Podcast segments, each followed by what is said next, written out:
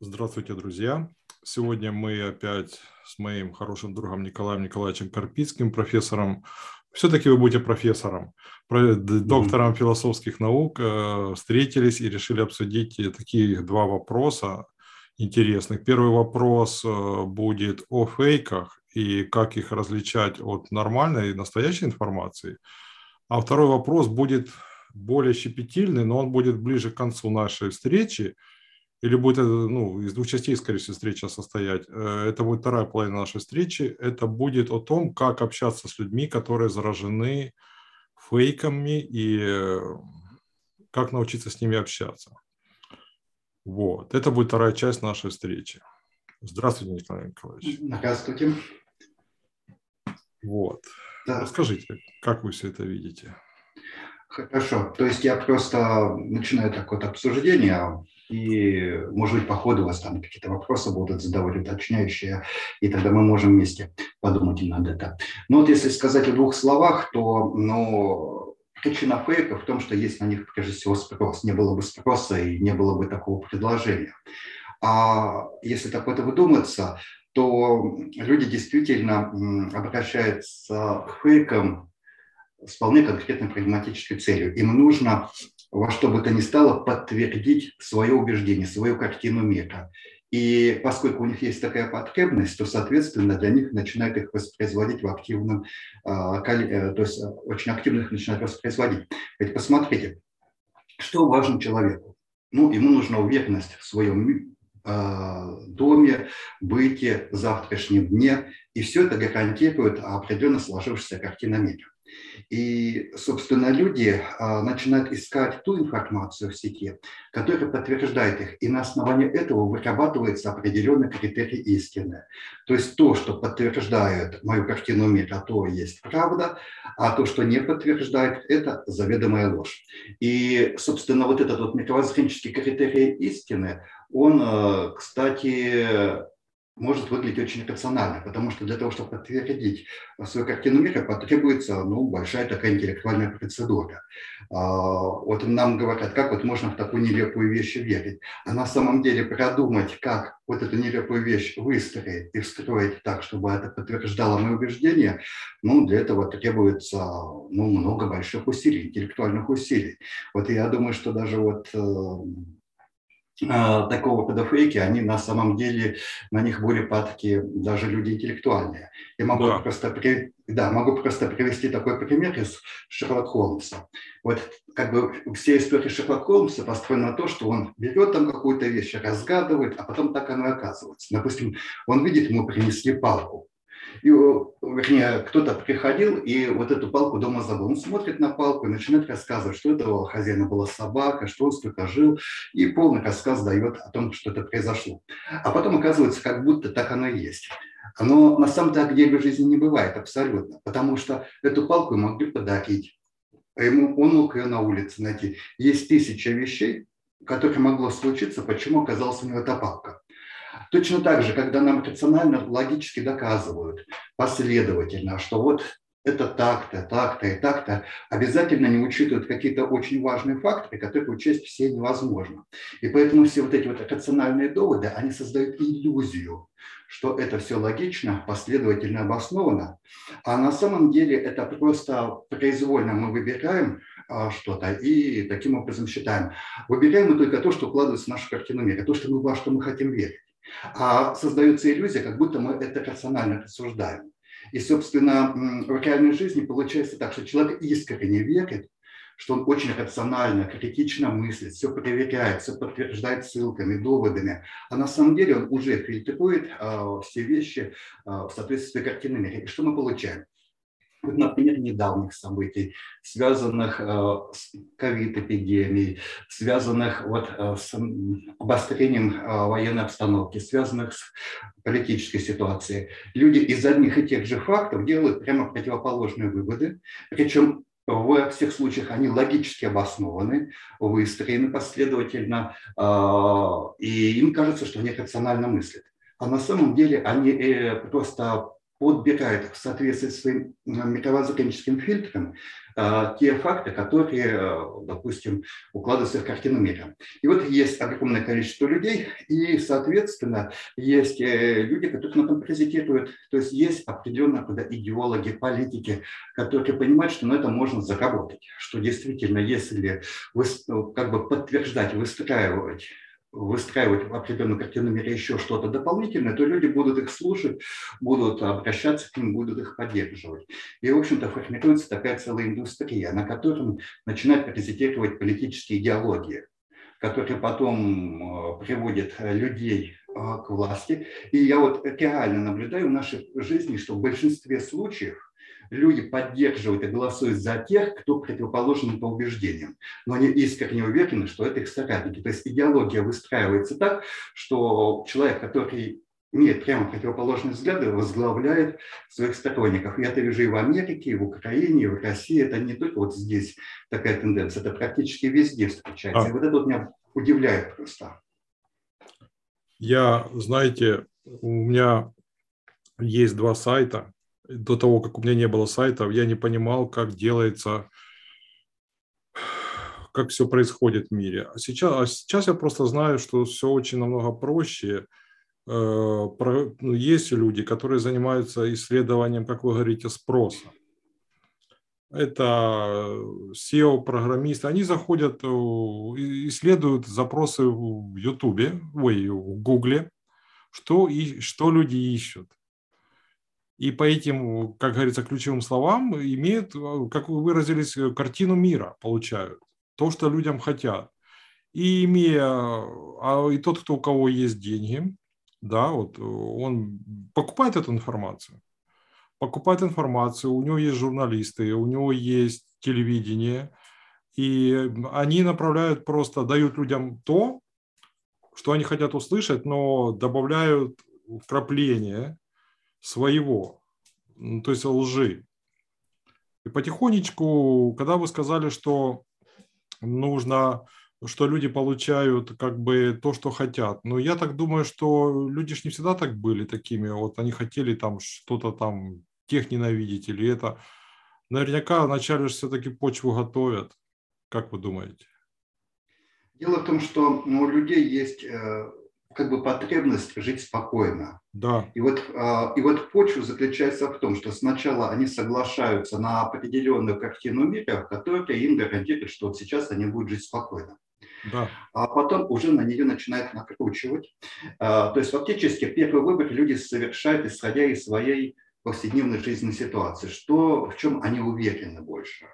И вот э, когда они э, совершили этот выбор, дальше изменить его очень трудно, потому что человек критически осмыслил, ему нужен другой критерий истины, но тот, которым пользуется наука. То есть наука пользуется тем, что вот мы проверяем на опыте, на практике, с разных точек зрения рассматриваем. А если человек заранее определяет истинным только то, что укладывается в картину мира, а ложным то, что не укладывается в картину мира, то вы не сможете донести ему никакой критической информации. Причем он будет уверен, что он критически переосмысляет. А, значит, нужно из чего исходить? Из а, анализа исходных предпосылок. То есть пытаться понять, какие мировоззренческие убеждения человека привели к выбору той или иной позиции. Очень часто бывает, что эти мировоззренческие убеждения даже э, противоречат тому, что он хотел, потому что он их выбрал не потому, что он такой убежденный, а потому что в какой-то момент, в какой-то конкретной ситуации ему показалось, э, что вот это вот э, так вот складывается картина, то есть его как эта картина мира подтверждает его повседневную жизнь, какие-то страхи разрешают. А потом у него появляются сторонники, друзья, которые также считают, они как бы создают какой-то такой информационный пузырь, он в нем живет, и в нем интерпретирует все противоположно. Поэтому, когда я вот общаюсь с людьми, я даже вот часто вижу, что один и тот же факт, который я понимаю одним образом, этот же самый факт противоположным способом истолковывается. Тут ложь даже не в самом факте, то есть, а в контексте, в котором он осмысляется. Потому что в факте очень трудно соврать. В конце концов, ей возможно посмотреть ссылки, проверить цитату, проверить, так это или нет. А вот интерпретация этого факта, она может быть какой угодно. То есть, и вот как раз задача идеологии вот придумывать эти интерпретации, придумывать эти контексты, чтобы искажать смысл этого факта. И дело в том, знаете, что я думаю, что те люди, допустим, да, которые думают не так, как я, э, если, как вы говорили, стать на его место, у него тоже есть определенные права на свое мнение. И он как бы тоже прав. Он же не хочет убивать людей там или еще что-то, чтобы у кого-то было плохо. Он хочет, чтобы э, его минимум не забрали то, что у него есть. Правильно ведь? Да, конечно. Как минимум. Чтобы не разрушили его, кстати, как вы сказали, чтобы не разрушили его мир. И внутренний, и холодильник, там, крыша. И он по-своему прав. И вот э, гляньте, сколько людей, столько миров получается, правда ведь? Да, и вот, в принципе, это вот у меня больше всего беспокоит даже не вот такой вот мировоззренческий разлом, допустим, между Россией и Украиной, а вот разлом, допустим, внутри Украины, где у интеллигенции складывается свой образ информационный, а у остальной Украины свой образ. И как бы люди не хотят друг друга слышать, не хотят преодолеть его, хотя исходные предпосылки одни и те же. И те, и другие Украины, то есть патриоты Украины, и те, и другие хотят блага Украине. Но каждый живет в своем информационном пузыре и отказывается на мировоззренческом уровне воспринимать позицию другого. Не потому, что он какие-то факты не понимает, а потому, что он принципиально воспринимает угрозу своей позиции как экзистенциальную, как то, что стоит под сомнение его мир. И вот мне кажется, что вот нам даже важнее обсудить не то, что вот есть фейки, которые ведут нас по принципиальным идеологическим различиям. Это, это очевидно. А такие фейки, которые даже людей, единомышленников, которые имеют как бы общее стремление, они почему-то раскалывают. Мне кажется, что вот, вот этот момент даже обсудить э, ближе, то есть важнее. Да, вы прямо озвучиваете мои мысли. Я сегодня думал, что я вот анализировал последних 3-5 лет своей жизни, я заметил одну вещь, что люди реально интеллектуалы, на которых я считал гигантами мысли, оказались обыкновенными жертвой пропаганды. Обыкновенно. Именно. Когда я рассказывал, да. Будучи там в Киеве, одному человеку про то, что как у нас здесь происходит, он сказал, я тебе не верю. Я говорю, ну как? Говорю, я здесь живу, я видел своими глазами. А я, говорит, не верю, потому что я верю вот тому-то, тому-то, который выступал по телевизору. Это один из философов, который тоже приехал из России. Mm-hmm. Вы его знаете, mm-hmm. вы по его учебникам учились. Mm-hmm. Был такой спор, и, и это не только он. Это только не, не только он. Я смотрю, что простые люди, простые люди, я живу в селе, я вижу, как все происходит. Они, ну да, ну как бы подвержены пропаганде, ну да, обработали их в свое время. Но прошло время, прошло время. У меня много друзей в России, кстати, и я вижу, что идет вот у простых людей уже наступает отрезвление. Как с одной стороны протестующее противостояние, так и с другой. Я это вижу. А еще добавил ковид, когда начали умирать, умирать родственники, когда уже без разницы, на, на какой стороне баррикад. Смерть одинаковая. А вот интеллектуалы наши, как с той стороны, кстати, так и с той стороны, они не спешат сдаваться. Я, наверное, правильно озвучил ваши слова? Или... Правильно. Дело в том, что вот я тоже общаюсь э, с людьми разными в Фейсбуке, и вот мне интересно, на каком этапе люди изменят свою позицию.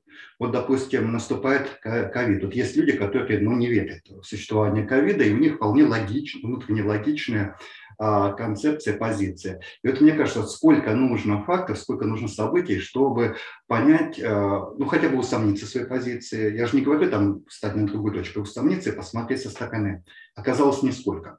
Нисколько. Да, вообще, чем больше получает человек информации, тем больше он утверждается в своей позиции. И вот я знаю, что вот, допустим, среди всех моих знакомых а, лишь единицы, ну такие есть, которые смогли изменить свою политическую точку зрения, позицию. То есть, допустим, были люди, которые голосовали там за одного представителя, а потом как бы переосмыслили, а, увидели новую информацию. Ну, я один из них. Да, и вот. Э, и я их очень уважаю, потому что они могут посмотреть на события с разных контекстов. Я уже не буду называть имена, вот, кого там голосовали, чтобы не накручивать. важно, вот мне важно, как люди мыслят. Но большинство людей сколько бы не давать им информации на опровержение их позиции, они все равно истолковывают как подтверждение своей позиции. Но вот я могу тоже привести самый такой вот распространенный фейк, ну, я думаю, что один можно сказать, а, который в Киеве господствует, о том, что якобы, допустим, большинство жителей Донбасса голосуют э, и поддерживают там Россию. Вот на этой почве у меня и начался скандал, да. когда я сказал, что да. это правда. Это, да, причем, э, понимаете, в чем дело? Как бы это очевиднейший фейк, э, который связан с э, тем, что люди однобоко фильтруют информацию. То есть да, вот, допустим, мы знаем, что, допустим, здесь большинство людей проголосовало за пророссийские партии. Но это не потому, что они пророссийские вовсе люди, а потому что они голосовали за любую партию более-менее компромисса. Возможно, что они ошибаются. То есть вполне возможно, что как бы их обманули, и эти партии не являются партиями компромисса. Но люди просто голосовали за более-менее знакомых, а, политиков, а политики эксплуатируют ту идеологию, которая в данный момент эм, используется в этой местности в большей степени. То есть на Западной Украине одна, здесь другая. И, собственно, других активных политиков, которые могут что-то предложить, нет. И поэтому люди, которые голосовали, допустим, за там, партию ПЗЖ, там, партию жизни и так далее, им в голову не приходило, что они голосуют за прикосительство. Они просто считали, что ну, они нашли каких-то средних, умеренных, компромиссных политиков, чтобы было все тише. Возможно, что они ошиблись. Возможно, да. Может быть, они не правы были. Но это никак не означает, что они пророссийские, что у них пророссийские настроения. Это абсолютно не так.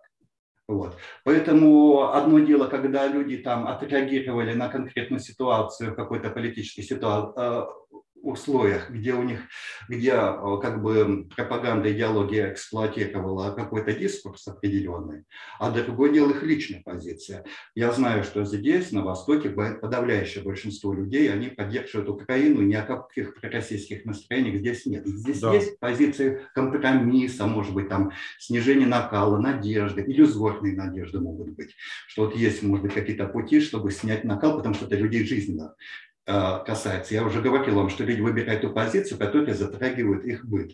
То есть если кто-то дает надежду, что э, их э, вероятность того, что их там меньше бомбить будут, меньше трудностей будут, у них желание, конечно, поддержать этого человека, и это вполне объяснимо. Но так, чтобы в Украине были какие-то массовые пророссийские настроения, это очевиднейший фейк. Это вот пример. Но вот люди, которые живут в Киеве, они не учитывают этого контекста они просто живут в другом дискурсе, и этот дискурс точно так же оторван от реальности. То есть да. э, они тоже по-своему заблуждаются. То есть и реально люди вот по своему складу настроениям, они одни и те же, что на западе Украины, что в центре Украины, что на востоке Украины, они не различаются. Но они попадают в разные контексты, в разные дискурсы, разные условия, и в разных дискурсах по-разному реагируют на этих. И отсюда складывается впечатление, что якобы они разошлись. А дальше уже э, раскол начинается не тогда, когда у них разные убеждения, а тогда, когда они приписывают другим людям свои собственные представления. Когда они начинают маркировать, что вот это вот э, согласен со мной – это наш, а этот не согласен со мной – это не наш. Вот как только возникает вот эта вот маркировка «наш, не наш», вот только тогда э, возникает раскол, и вот этот раскол и пытаются эксплуатировать политики, а те, которые э, ну, как бы в это верят, они на это ведутся, они тем самым становятся жертвами это, этой, как бы этого фейка. Это, кстати, один из самых вредных опасных фейков в Украине, я считаю. Ну да. И вы знаете, я скажу, я-то здесь, на Донбассе, да, и я больше скажу, я знаю настроение на той стороне. Там тоже все mm-hmm. нормально. Там только, ну, я, ну, есть там, ну, процентов 10-15, которые кричат там э, за Россию. Все остальные, я что помню, как было все. Я помню, как начиналось. Я помню приезжих mm-hmm. всех этих. И э, приписывать, э, что весь Донбасс такой, это неправда. Это неправда. Я знаю, чего хочет Донбасс. Донбасс хочет мира и Украину назад, на родину. Абсолютно. Я просто как бы знаю людей и на Западной Украине. И здесь я могу сказать, что вот в своих исходных мировоззренческих позициях, в своем э, ориентациях политических, они это одни и те же люди с одной и той же ориентацией. Да. Просто их поместили в разный контекст, на разном политич... да, и на разном политическом языке э, с ними ведут беседу, и они на разном политическом языке дают разные ответы. Но убеждения у них одни и те же, что на западе Украины, что на востоке Украины, что в центре Украины. Я в этом уверен абсолютно. Да. Я, знаете, сегодня вспомнил, как вот я ездил, я же два года уже не ездил на никаком поезде, а помню, вот я едешь в поезде, да, вот из Лисичанска в Киев, и очень видно вот по вагону, я езжу по скартных поездах, я не богатый человек, видно по вагону, 3% из тех, кто это, это военные, ну, а они обычно, если они на ротацию или еще где-то, они едут очень скромные. Они в основном стараются ехать в гражданке, я с ними общался, они стараются ехать в гражданке, если они на дембель не едут.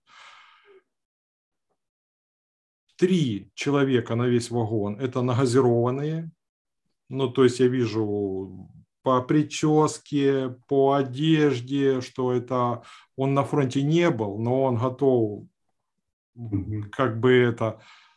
И процентов 70 простых людей. Простых людей, которые кушают курочку, там что-то угощают друг друга.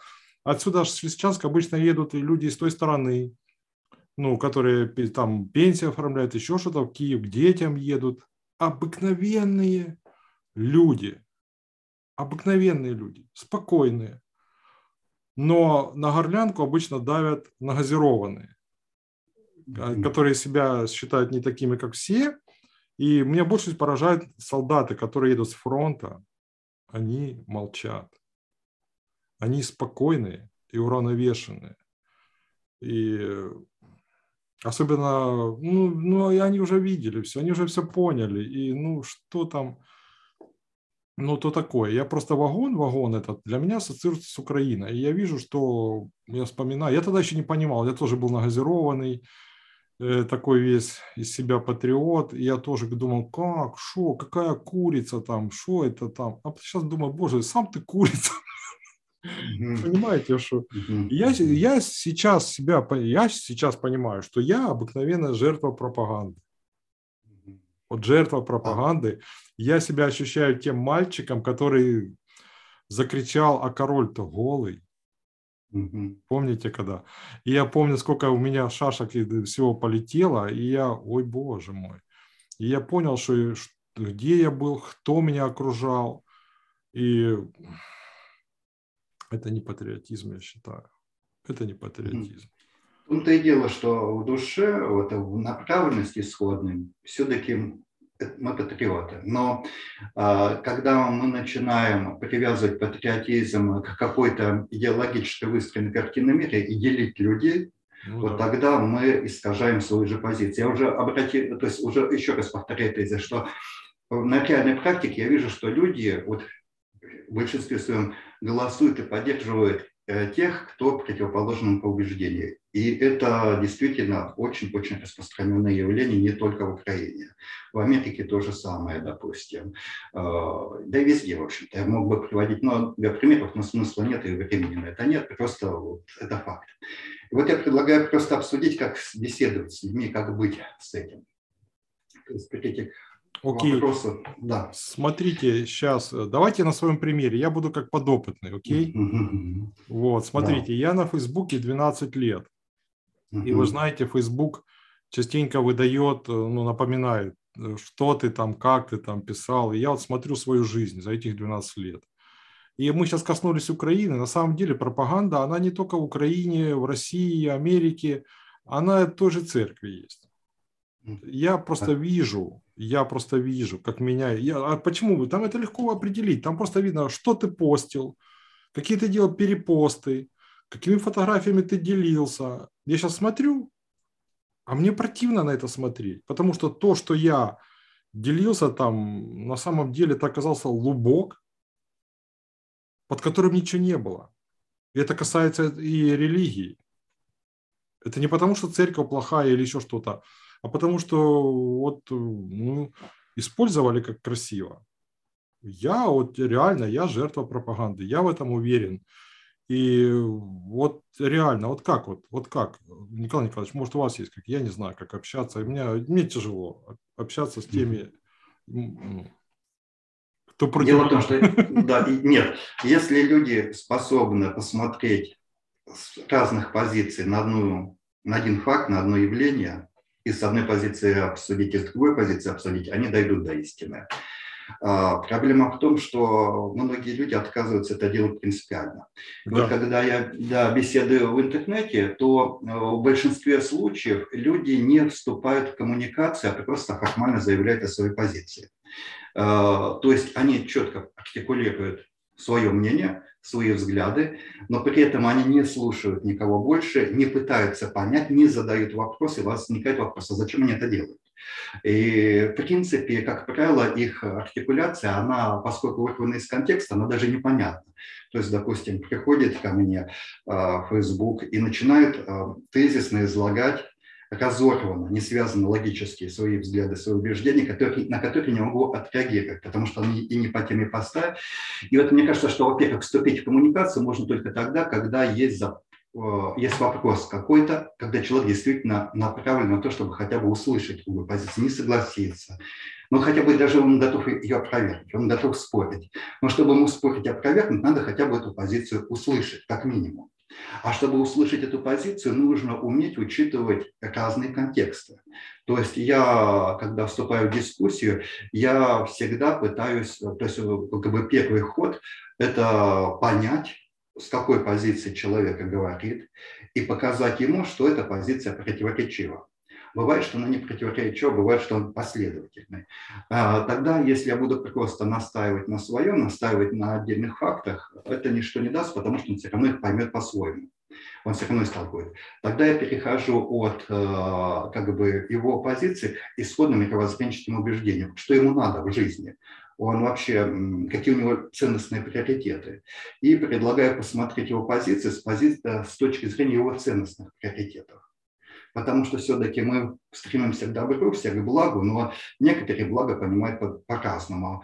А для, ну, допустим, у вас и для меня благом является абсолютным это жизнь человека, а для кого-то какая-то идея, там, а, государства, собирание земель или еще что-то. И вот нужно сначала выявить исходные разногласия и вести дискуссию на, на мировоззренческом уровне тогда, что если он действительно считает, что собирание земель важнее жизни, то рано или поздно он придет к адской позиции, когда ради этого будут жертвовать людьми. Он согласен это или нет? То есть, в принципе, нужно доводить до корня. Это примерно так же, как борьба с искушениями. Когда человеку в искушениях что-то внушается, то бесполезно его переубеждать а нужно искать то, что побудило его согласиться на них в принципе. Значит, где-то он в своей жизни совершил ошибку, согласился на что-то принципиальное, а потом уже ему уже внушается что-то все остальное. Это вот первый момент такой важный. И э, как бы это вот такой первый мировоззренческий момент. И когда мы начинаем дискутировать, беседовать с ним, то есть всегда нужно в дискуссиях учитывать мировоззренческую позицию другого человека. Я не со своей позиции беседую, а я беседую с учетом его взглядов, его, в его контексте. И если я не согласен с чем-то в его контексте, я на его же языке ему это объясняю. Не на своем языке, на его языке. И вот здесь есть еще, вот я рекомендую использовать такой а, надежный, хороший принцип, который используется в науке, который позволяет всегда отличить науку от псевдонауки, ложь от правды. Этот принцип называется принцип фальсификации. Суть заключается в том, что если человек уверен в своей правоте, то он все равно должен показать условия, при которых он считает, э, признать свою ошибку. Ну, например, врач говорит, я придумал метод лечения, я считаю, что я прав, но если у меня будут умирать пациенты, я признаю, что я ошибался. Если он скажет, я прав в любом случае, мне все равно будет умирать пациент или не будет умирать пациента, то его позиция не фальсифицируема. А это означает, что он выключает себя из дискуссии, с ним бесполезно разговаривать и бесполезно спорить, но он и признает свою неправоту. Потому что если позиция не фальсифицирована, значит она ложная, потому что э, он подтусовывает под нее все. И вот э, я этот, э, в дискуссии всегда использую этот прием. То есть человек приходит, у него противоположные убеждения, противоположные взгляды, но он готов со мной коммуницировать. Если он не готов коммуницировать, тогда это бесполезно, то есть диалога нет. Он готов, он, допустим, готов опровергать мои взгляды, опровергать мои убеждения. Хорошо, это значит диалог возможен. И тогда я ему задаю вот этот вот вопрос. Я говорю, вот хорошо, допустим, вот я признаем, что вы правы. Но скажите, пожалуйста, при какой, при каких условиях вы признали бы, что вы ошибаетесь? И вот тут включается рациональное мышление. То есть не просто человек подтусовывает под свои взгляды, а ему нужно найти условия, при которых его позиция могла бы оказаться ложной. Потому что если он не находит таких условий, он расписывается в том, что он просто в это все слепо верит, он фанатик. А если он называет эти условия, то мы переходим э, э, из э, плоскости вот этих вот эм, борьбы на мифологическом уровне, кто во что больше верит, на уровень проверяемый. Тогда могу сказать, что смотрите, вот такие-такие-то условия могут выполняться, не могут не выполняться. Неважно, какие он назовет, важно, что он уже включил рациональное мышление. И как только он включил, можно уже донести с уважением к этому человеку. То есть мне не надо его переубеждать. Мне не надо, допустим, э, доказывать, что я прав. Я уже на его языке, в его понятиях могу что-то с ним рационально обсуждать, потому что он готов признать свою ошибку. И вот мне кажется, что вот на этот рациональный уровень и нужно выводить. Если человек согласен на него выйти, то мы как-нибудь с ним рано или поздно договоримся. Но если человек говорит, «Э, вы меня не переведите, мне ни при каких условиях я не соглашусь, что вот я прав. Вот. Ну и вот, кстати, это тот пример, я как-то вот у себя в Фейсбуке использовал, когда мы обсуждали ковид-эпидемию, то есть есть люди, которые полностью не верят в существование ковида. А я, в общем-то, не медик, я не высказываюсь по этому поводу, потому что я не специалист, и зачем мне высказываться. Я только подхожу с э, точки зрения метода рациональной формы. Я говорю, ну ладно, вот я не знаю, допустим, не могу беседовать с вами научно, но вы сами скажите, при каких условиях вы признаете, что вы ошибаетесь. То есть я как бы их не переубеждаю, я не критикую их позиции, я не высказываю свои позиции. Я просто хочу узнать, при каких условиях вы признаете, что ошибаетесь. Знаете, сколько вылилось на меня грязи? А что только мне, да, что только не говорили. Ведь я даже не критиковал их, понимаете? Я только призывал их э, рационально обсуждать. И вот эм, в этом плане сразу раскрылось, выявилось, позиция, ну, как бы человека, который может заблуждаться, мы все имеем право заблуждаться, мы все можем ошибаться в чем-то, но мы готовы это рационально.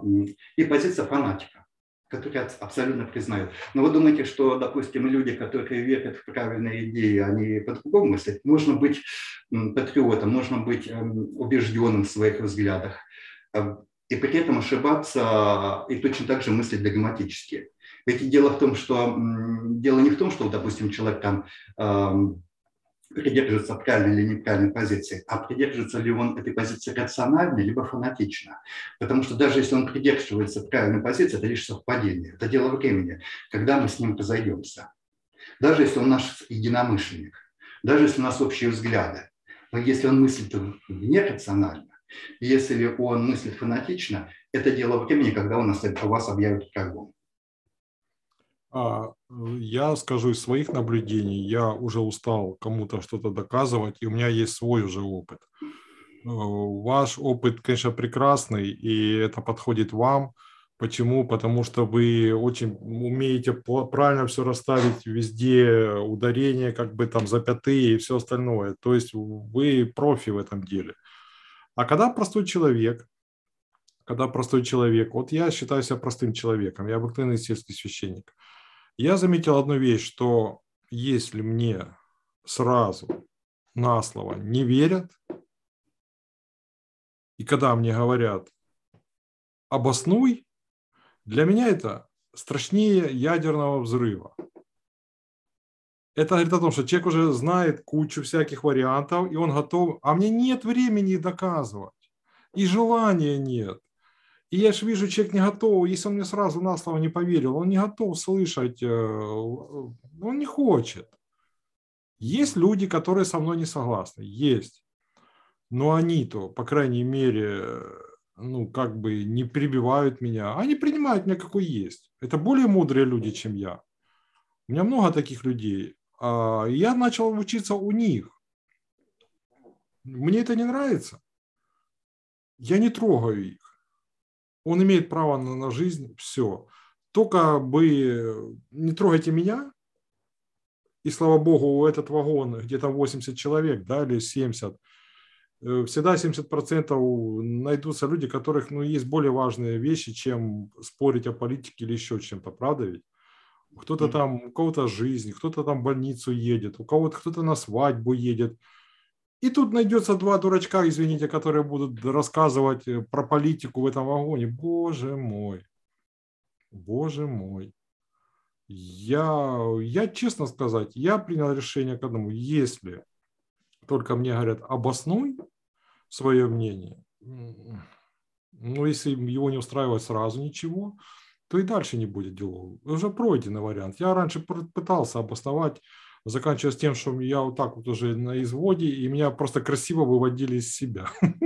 Mm-hmm. Понимаете? И я понял, а таких же, э, я ж, ну вот, будем так говорить, простые люди не принимают участие в этих э, как бы дискурсах там фейсбучных или еще что-нибудь. Mm-hmm. Они принимают участие и говорят о себе на выборах. Вот mm-hmm. правильно ведь?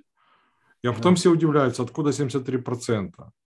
Так вы между собой воевали. Вас мало.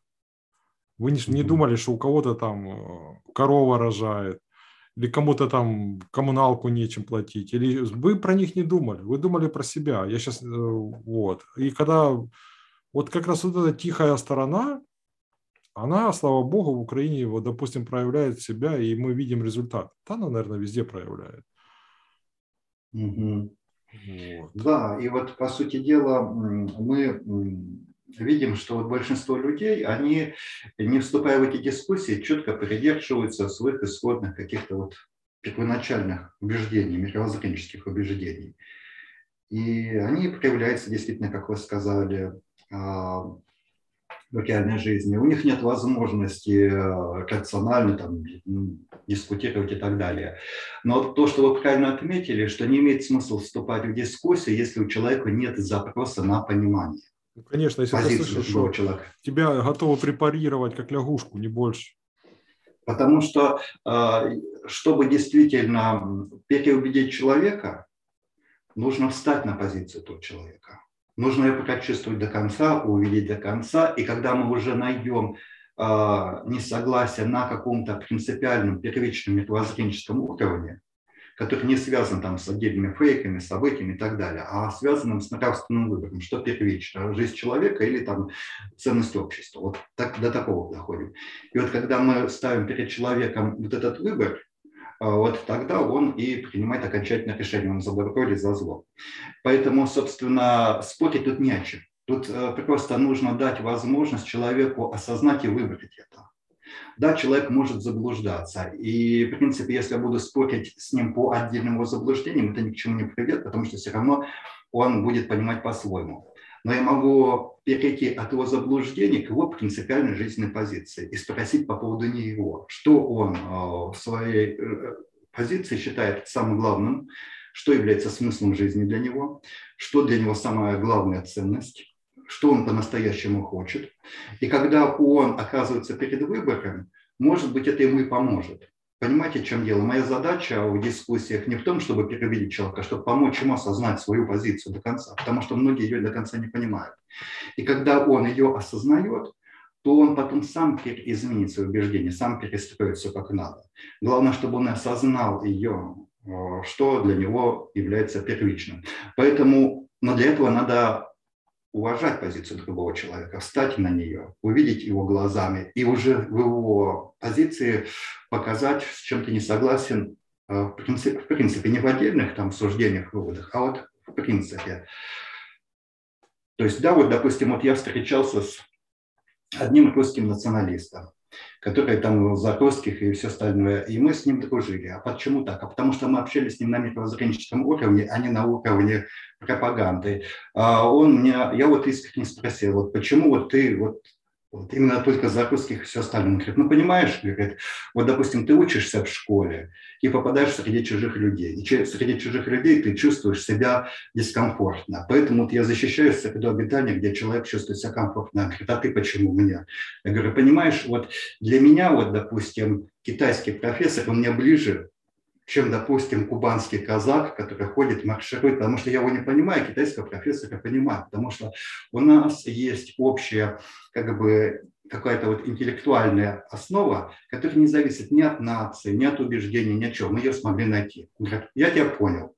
То есть мы друг друга поняли, мы не враждовали, мы не переубеждали друг друга. Мы просто поняли наши мировоззренческие предпосылки в общем-то. И все споры, все фейки, все остальное, они снимаются, потому что мы поняли, с каких предпосылок мы исходим. Мы исходим из жизненных предпосылок. Вот для, у него такой опыт, и это его побудило так считать. У меня другой опыт. Действительно, для меня не важно, допустим, вот эти вещи, но для меня важно то, что мы сами вот личностно формируем нашему общению. А, вот. И э, он знает, что свою позицию буду до конца защищать и отстаивать, и он ее уважает. В общем-то, но это встречается очень редко. Кстати, смотрите, я сейчас понял одну вещь. Э, если твою позицию уважают, даже если тот человек другого мнения, угу. я его тоже буду уважать, правильно ведь? Угу. Даже если он э, ну, совсем в другом лагере находится, но если он меня считает за человека, если я его попросил, допустим, не наезжать, он не наезжает и не оскорбляет, ну, уже прекрасно. Ну, правильно говорить, ну, таких единиц. И это какая-то химия между людьми должна происходить, чтобы... А и другое, что я заметил из ваших э, слов сейчас – что мир, мир, опять же, благодаря тому интернету, можно, как тот нож, можно резать хлеб, а можно убить человека, так и интернет. С одной стороны, он как бы губит, с другой стороны, он дал, открыл нам возможности. Мы можем сейчас, если мы не нашли общего языка с одними, мы можем найти единомышленников в другом месте. Угу. Даже на другой точке Земли, правда ведь? Да, да. И вот тут надо, потому что я, вот вы мужественный человек, я не могу уже, я не хочу никому ничего доказывать. Вы же видели, как у меня там два-три слова, бан, все. Если ты меня не слышишь, я баню, я, правда, потом разбаниваю через два дня. Ну, ну это, но если человек не готов слышать, нет, если он не понимает, что я 10 раз думаю о том, что какой я напишу комментарий, не будут ли у людей проблемы из-за моих комментариев. А люди не думают об этом. Вот не думают. Ну да, да, им просто нужно выплеснуть эмоции, и, в принципе, больше ничего не нужно. Потому что, когда люди спорят, в большей части они не пытаются никого убедить, они хотят просто эм, какую-то психологическую разрядку получить, что вот они достали тех, э, вызвали раздражение у тех, кто с ними не согласен, отомстили им, и нашли единомышленников, которые их поддержали. Но на этом уровне, я думаю, что вообще дискуссий вступать никакого смысла не имеет изначально. Поэтому, если я вижу, что люди просто обмениваются эмоциями, не готовы слушать, то значит не готовы слушать. Я готов обсуждать э, все, что угодно со своими э, идеологическими противниками, если есть запрос на понимание. Да. Вот у меня, у меня он есть. Я готов слушать своих противников, с кем я не согласен, я готов выслушать их позицию и отвечать им с учетом их позиции, а не своих там только одних убеждений. Я сейчас еще вот будем уже заканчивать, уже 40 минут мы, слава богу. Смотрите, как на одном дыхании. Угу. Это э, я предлагаю следующую встречу нам провести, знаете, в каком формате?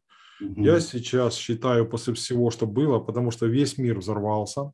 Ну, вы знаете, вот эти за последних три дня. Угу. И сейчас реально, как по мне, я по себе ощущаю, что у многих начнут открываться глаза. Пусть не сразу. Но сейчас как бы благодатная почва. Она кипит, бурлит. Но чирь взорвали. Чирь взорвали. Я по себе чувствую, что я бы уже боюсь оказаться... Вот я чувствую, как бы все, по-моему, сейчас идет. Вот все.